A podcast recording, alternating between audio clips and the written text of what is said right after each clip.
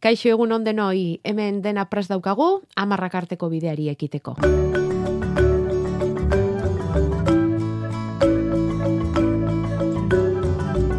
Euskadi Irratian Osasun Etxea, Arantxa Hartza eta Feliz Zubia.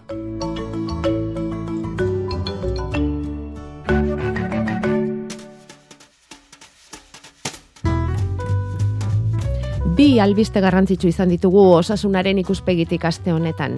Aurrenekoa, astearen hasieran bizkarrezurreko lesioengatik gurpildun aulkian ibili ezinik zeuden hiru gizonezkok pauso batzuk egitea lortu dute. Tramankuluen laguntzarekin, ibilgailuen laguntzarekin, baina bakarrik oinez ikusi ditugu.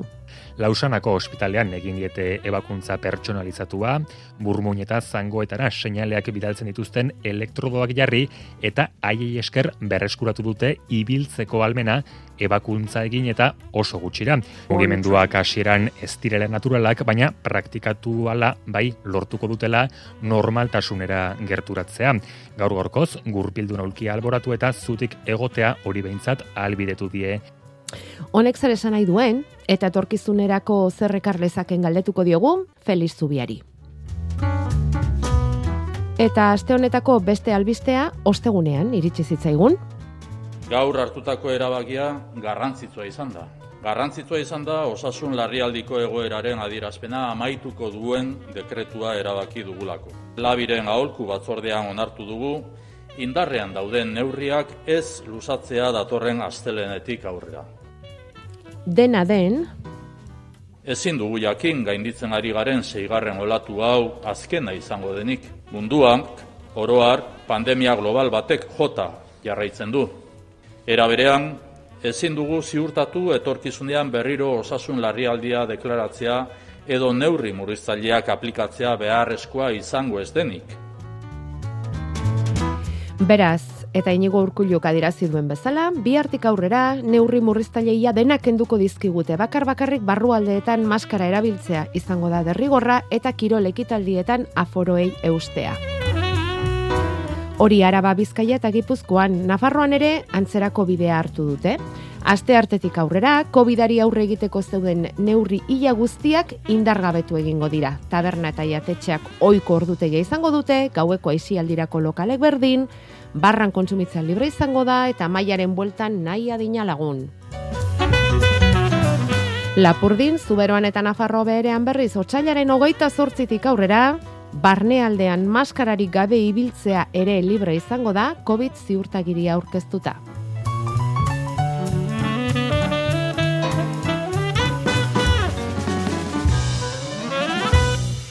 Eta horren ondotik atzo ezagutu genuen erkidegorako osasun sailak osasun larrialdiari amaiera ematen dion dekretua eta hor jaso dutena da, eun mila biztanleko laureun kasutik gorako inzidentzia duten herri eta hirietan udalek arditzatela ekitaldi jendetsuei buruzko erabakiak. Eskatuz, ez daitezela egin jende askoko ekitaldi hoiek edo atzeratu daitezela bestela.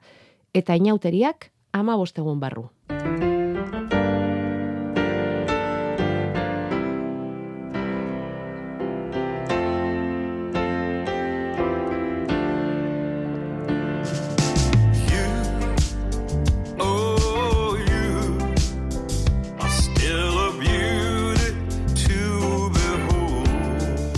Feliz Zubia, kaixo, egunon, Egunon, zer modu joan zaizu astea? bueno, ba, gu pixka bat e, harinago gaude, gu badakigu ez garela zuritik beltzera egun batean pasako, eta txuriago bai, oraindik ere pixka bat e, grisean gaude, baina Mhm. txuriago bai, Mhm. alde horretatik e, ondo, eta bueno, ba, gainontzean ere beste gauzen aldetik ondo.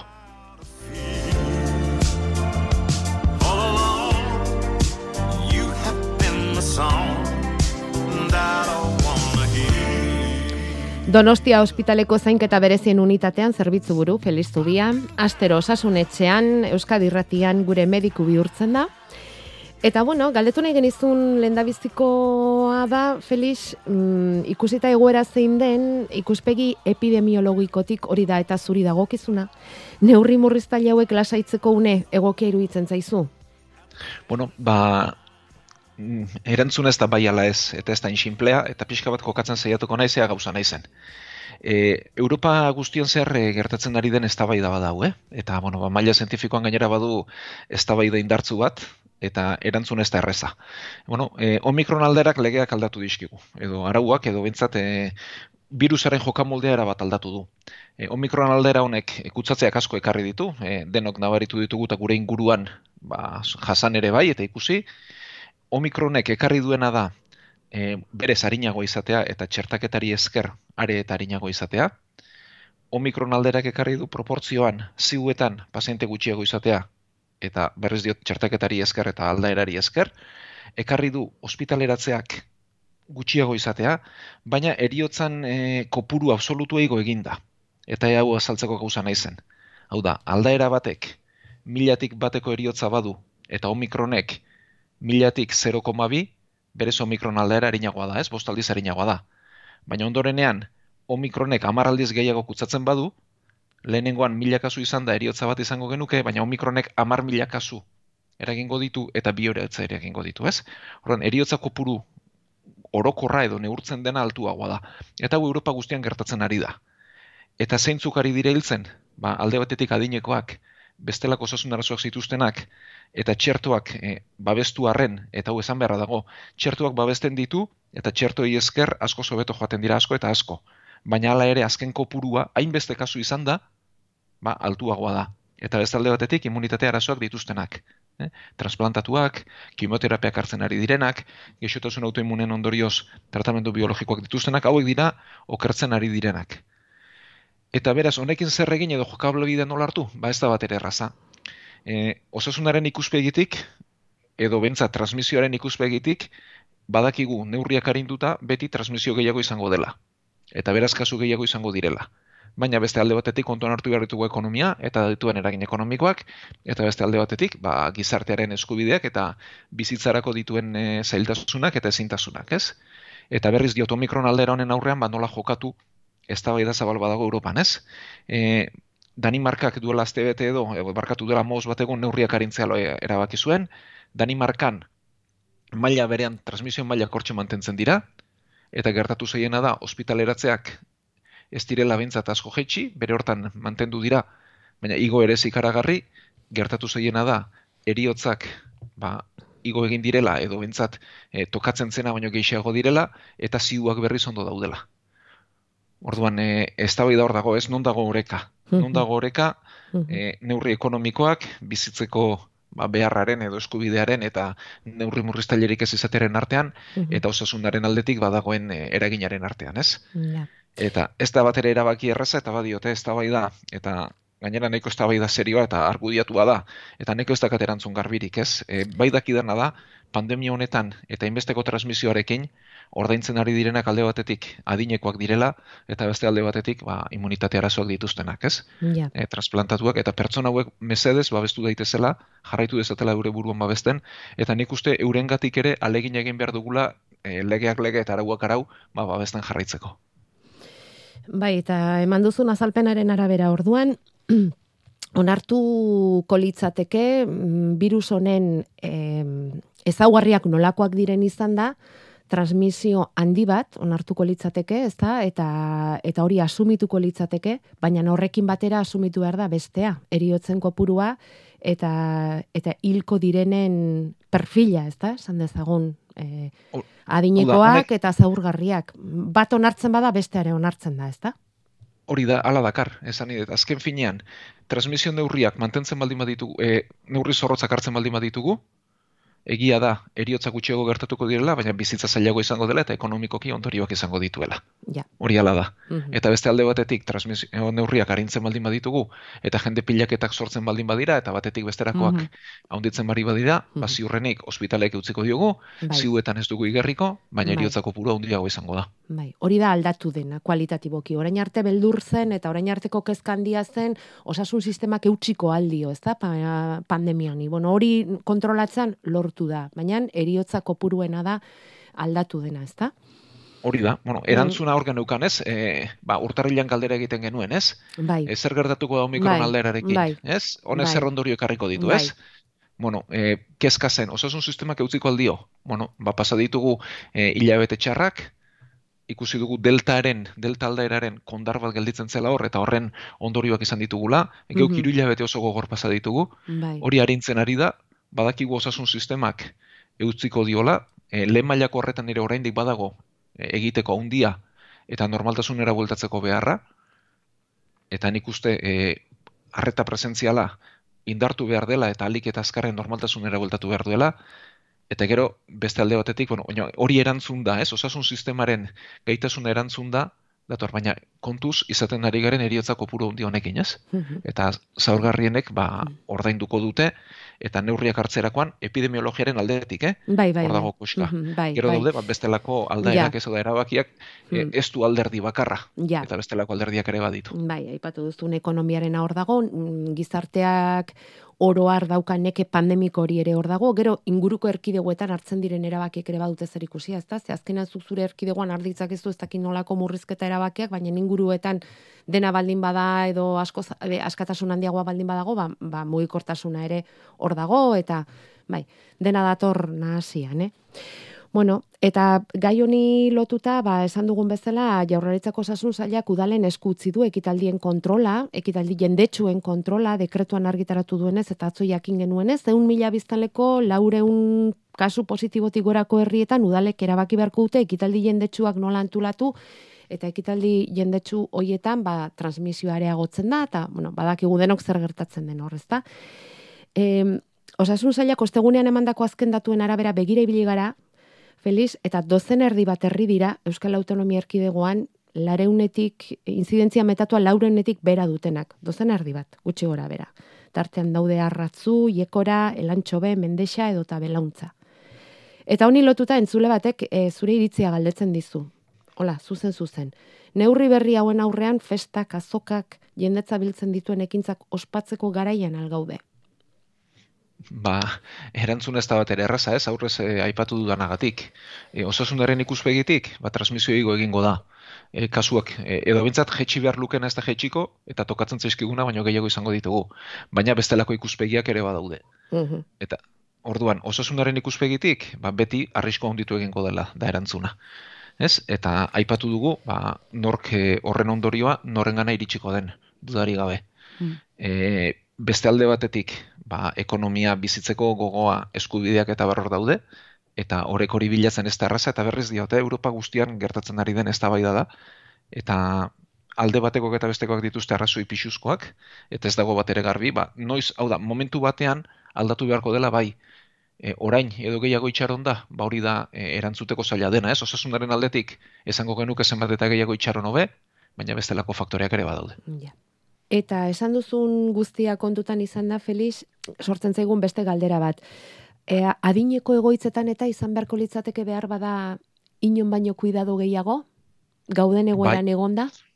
Bai, zaurgarrienak bertan daudelako, ez? Eta azkenean badakigulako virusa iristen denean barrura, ba, barrura tortzen delako, ez? Hala ere, hemen bada pandemiaren hasieratik e, dagoen galdera handi bat, ez? Hau da, e, neurriak toki batean hartzeak eragina du da, e, zarren egoitzetan edo adinekoen egoitzetan neurri gogorrak hartzen direnean, bertakoen bizi kalitateak ordaintzen du. Hori garbi dago.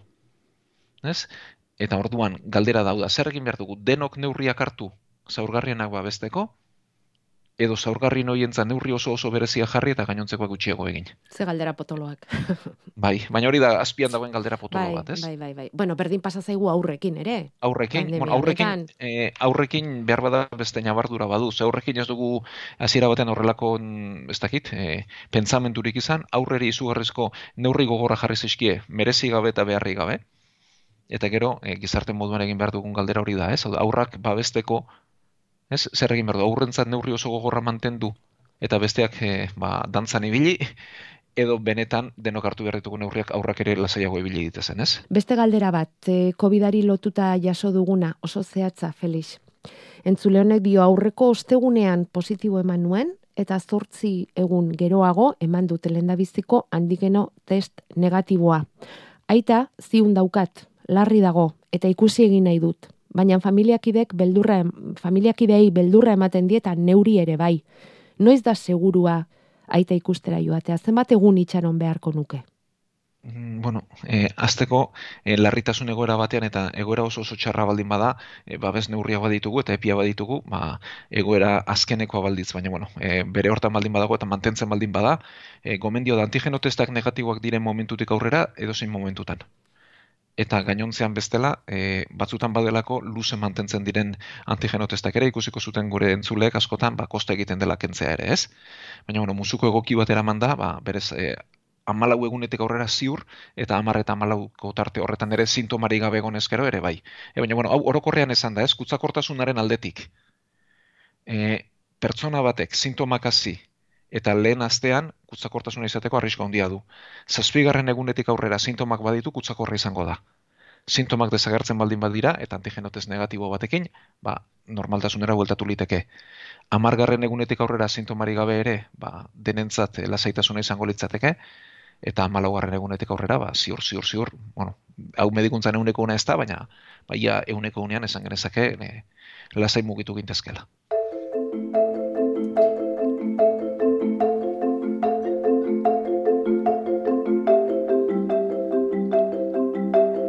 Bueno, eta orain bai guazen gaiz beste egitera. Mezuak grabatzeko bederatzi lau iru 0 bat bibi bost 0, hogeita laborduz martxan. Gure e-maila, osasunetxea abildua eitb.eus. Eta WhatsAppa ere hortxe daukazue jakina esku eskura 6 zortzi zortzi 666 000. Badakizue gurekin harremanetan jartzeko modu bat baino gehiago dituzuela eta ongien datorkizuena erabiliz sar zaitezketela inolako erreparori gabe osasunetxean. Bueno, Felix, eta galdetu nahi dizugu, bizkarrezur muineko lesioagatik gurpildu naulkia utzi eta pausotxo batzuk egin dituzten oiei buruz. Mm, hori ederra izan da, irudi hori Bai. ikustea. Ba, ikusgarria izan da benetan, bai, Al- bai, bai. Hala ere esango dut, ez dela berria Ja. eta espero genuela. Ja, bueno, e, Eh. bai, Suitzan egin dute ez da, teknika Bai, berri bat bai. e, aplikatu dute, eta, bueno, Bueno, aparaplegiko... baina bai. adibidez, eh, oso antzerako ikerketa lerroan dabiltzan taldeak asko dira, eta bat Madrilen dago, Ah, bai, eta bai, eh, nik esain ikusgarriak, baina antzerako irudiak ikusian nago. Bai. Beraz, ez gaitu sorpresa zarrapatu. Bueno, pixka bat eh, kokatzeko, e, bizkarrezur muina, ez, e, da gorantz eta berantz doan kable mordo bat, bestera batera salduta, ez? E, gure garunak eta nervio sistemak ba, neurona izeneko zelulen bidez lan egiten du, eta e, neuronak oso oso oso luzeak dira eta burutik ba badira ba, bizkarrezurrean bera doazenak ere eta hauek osatzen dute bizkarrezur muina. Eta orduan e, egiten dena ba, konexioak egin, ez? Eta bestera batera irudikatuta baina kable mordo bat litzateke bizkarrezur muina. Aurreko aldean daude mugikortasunaren nerbioak eta atzeko aldean daude sentsibilitatearenak. Eta gero tartean badira ere erantzun autonomikoa ematen dutenak, erantzun vegetatibo, hau da pentsatu gabeko gauzak. E, baina e, entzuleak pixka bat e, kokatzeko, geuz zutitzen garenean, erreflexu mordo bat martxan ematen da adibidez, eta bihotzak azkartu egin behar du eta zainak itxi egin behar dira, ba, egokitzeko ez, etzande egotetik edo eserit egotetik zutitzera. Eta erreflexu guzti horiek ere bizkarrezur muinak egiten ditu. Mhm. Orduan, lesio bat gertatzen denean, ba, zuntz guzti hauek moztuta gelditzen dira eta deskonektatuta gelditzen dira. Agindu ematen duena garuna eta betearazi behar duena, kasu honetan giharrak. Mhm. Eta egin dutena da elektroestimulatzaile batzu jarri, hau da, konexio, ber, konexioa berrezarri beharrean, egin dutena da kanpotik estimulua eh, joan behar luken tokian kanpotik eman, eta ba, txip batzun bidez, estimulatzaile batzun bidez, estimulu berri bat eragin, eta saiatu koordinatzen garuna, eta e, neuroestimulatzaile hauek, eta garunak agindu emango luke momentuan, ba, berak berri bat sortu, eta konexio berri bat egin, aurrekoa imitatuz, hau litzateke gutxi gora bera teknika. Ez dakit ondo ulertu den. Bai, gutxi gora bera bai. Kableak eta esan da, bai, ulertzen dugu Bai. pixkan, bai. Orduan, baina kablea moztuta dagoenez, Bai, egin dena bai. da, e, ezin denez lotura berrezarri, bai. Ze, hauek e, maila oso oso txikiko oso finak diren neuronak dira eta ezin dira josi, ezin dira berrezarri oraingoz behintzat, horri beste ikerketa lerro bat bada, baina hauek egin dutena da hori egin beharrean, ba, e, kanpotik seinale bat sortuko litzatekenean eta bidea egingo lukeen momentuan berri bat sortu Mhm. eta ura ordezkatu. Eta bueno, ba, ikusgarri izan da emaitza, Bai. ez? e, ikusi den gainera egun gutxitan lortu duten ibiltzea. Bai, eta entrenamentu handi handiri gabe, ez? Eta esan dute, bueno, gabe. bai, entrenamentu Eta gainera hobetuko dira, eh? Hori da, hori da. Eta gainera hobetuko dira, eta bueno, ikusi Bai. dala ere, bueno, ba, e, baldintza batzu behar direla, gazteak be, e, izan behar dutela, e, bueno, ba, giarretak oraindik ere atrofia e, handirik gabe, atrofia baldin badute landu egin liteke, ba, baditu bere baldintzatzaileak. Bai. Eta hau, seguru garatzen joango den teknika dela, eta hobetuz joango dena, eta oraingoz e, maila nahiko bajutako lesioekin ari dira, eh? Horrek zer esan nahi du, ba, lepoan dauden e, ba, kalteetan asko zailagoa dela. Ze lepoan, hor daudezkagu besoetara doazen nerbioak, ez? Oda, e, goitik bera, gero, ba, adarkatzen bezala kable hauek irteten doaz. Mhm. Orduan, lepoko lesio bat askoz larriagoa da, ze besoetako, bularraldeko, sabelaldeko, hanketako, giarretako nerbio guztiak ditu, ez? Ja, beraz, Zenbat eta ge- berago joan, Bai, gerritik zenbat eta gertuago egon lesioa orduan eta erresago izango litzateke teknika hau aplikatzea. hori da, kable gutxiago daudelako. Vale. Ez? Eta orduan, bueno, oraindik ere lesio bajutan ari dira. Ja. Eta guzti hau da landu behar dena. Bai, Eta gero, beste alde batetik, ez dugu aztu behar, hau mugikortasuna dela, bai, baina sensibilitatea ere hor dagoela, bai, eta sensibilitatea ez dela berreskuratzen, eta ibiltzeko sensibilitatea ere behar dugula. mhm, Eta horregatik ikusi ditugu, ba, ibiltzeakoan, ba, kanpoko laguntza batekin dozela, orekaz galtzeko, ez? ja, ja, Ze oinen posizioa beharrezkoa dugu jakitea, eta e, une oro gure garunak egiten duen zerbait da, ez? mhm, E, hau da, oin, oinak nun dituen posizioa nabaritzen ari da, nahi gabe ere, eta posizio horren arabera pausoak zuzentzen ditu. ja, Eta pertsona hauek pauso eman dezakete, baina ondo zuzendu ez, eta horregatik kanpoko laguntza horrekin doaz, ez? mhm, mhm, Hau da, bai, e, aurrera ka- ikaragarria da, baina Bai. badira oraindik ere, ba, konpontzeko beste gauza batzuk, eta erreflexuak ere ez dira konpondu, mhm. eta horregatik ere, bueno, ba, hori, e, bueno, ba, ikerketa luzeko izango da. Baina ikusi den e, aurrera pauso hau eta gainera oso oso polita izan dena, ba, joango da pixkana pixkana garatuz eta joango dira hobetuz. Eta bueno, ba, Bai, hobetuz, e, maila esperimentalean, ala zuk uste duzu edo zenba denbora beharko litzateke hori gero aplikatzeko? Ez dakit, Bueno, ba, mm, zaila da esaten, zaila izango da, oraindik ere urte asko geratuko dira horrez, lanerako. e, bueno, e, gaixo dagoenaren asko, Bai, zientziaren ikuspegitik ezain beste. Hmm. Ez, lortu behar dena da, teknika orokortzea, hobetzea, erraztea, e, bueno, zabaltzea nik uste urte batzutan hau ezagutuko dugula. Eta ikusiko dugula egiten, eta horrek, bueno, ba, alorra handiak zabaltzen ditu bestelako entzat ere, ez? Bagarunean iktuz bat izan duterarentzat eta eta bar, hauetan zailagoa litzatekelako, ez? bai, E, leio berri bat da, aurrez ere zabaldua zegoena diodan bezala, hobekuntza handi bat ekarri duena, eta hau iritsiko zaigu, eh? Nik uste urte batzutan, zaila da esaten, urte gutxi batzutan ikusiko dugula gure ospitaletan ere. bueno, esperantza faltsuri sortarazi gabe, baina albiste honak gaur.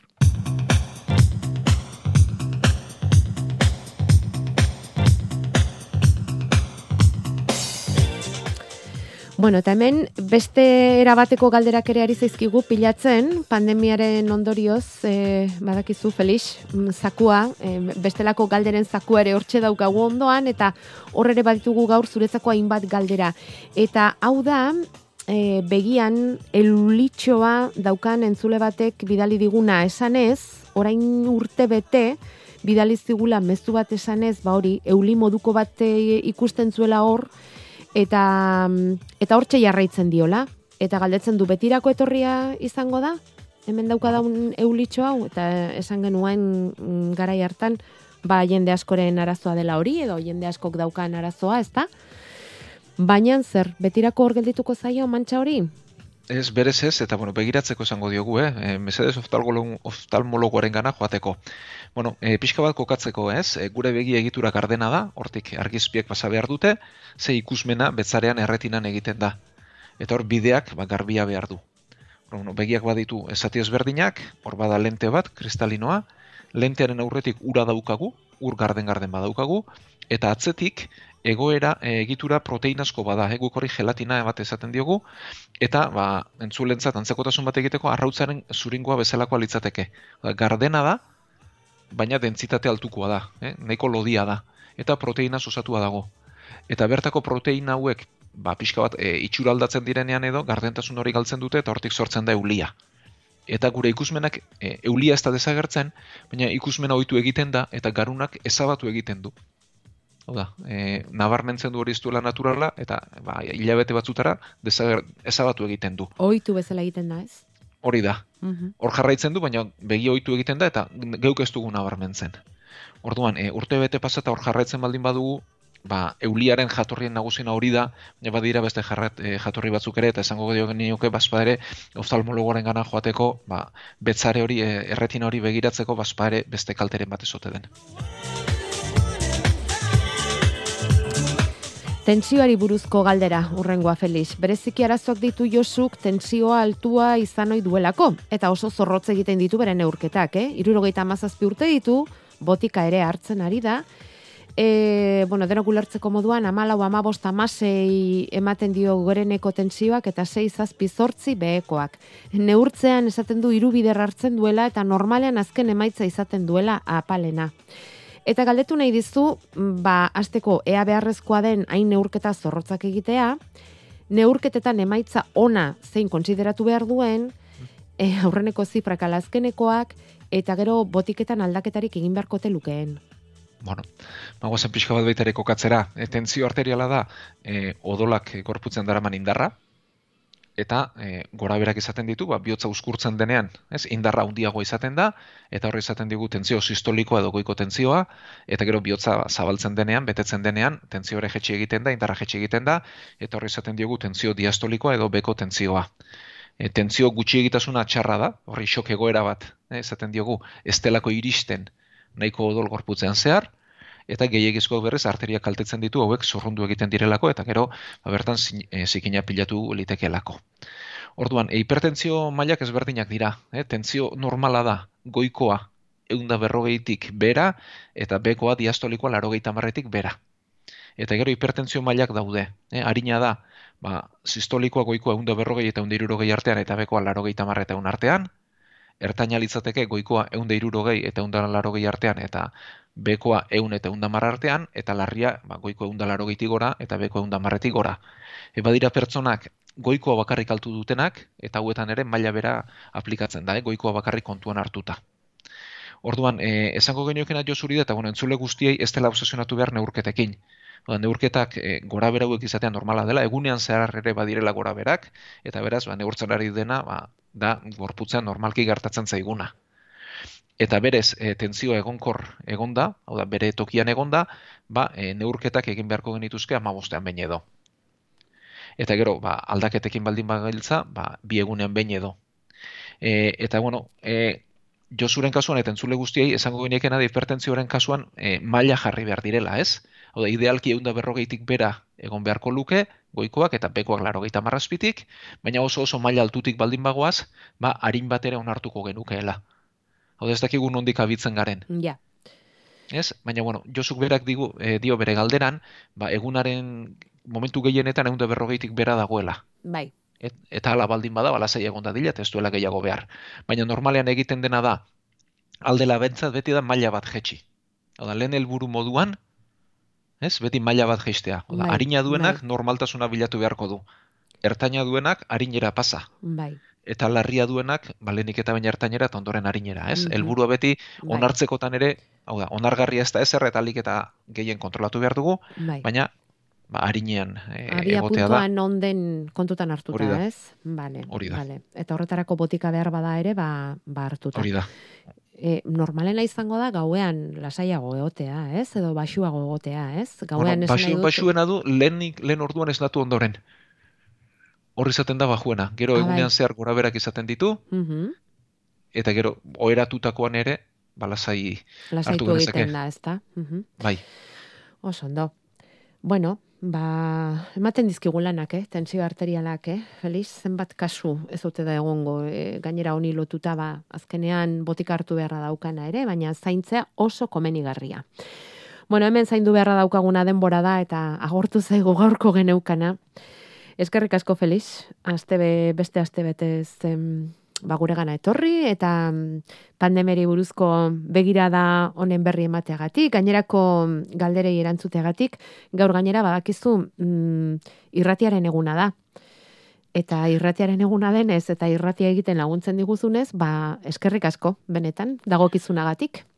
Bueno, ba, eskerrik asko denoi, eta entzuleri gabeko irratia, ba ez dakit, e, gauza tristea litzatekenez, eta alperrikako litzatekenez, ba, eskerrik asko entzule guztioi orte horregoteagatik, Bai. aukera hau emateagatik, Bai, eta zuen etxetara, ba, lehi hau zabaltzeagatik. bai, eta osasun etxean hainbeste ekarpen egiteagatik. Alaxe egiten dizkigute eta. Bueno, ba, gaur zortzira arte, eta igande honona pasa denok. Ba, gaur sortzira arte, eskerrik asko denoi.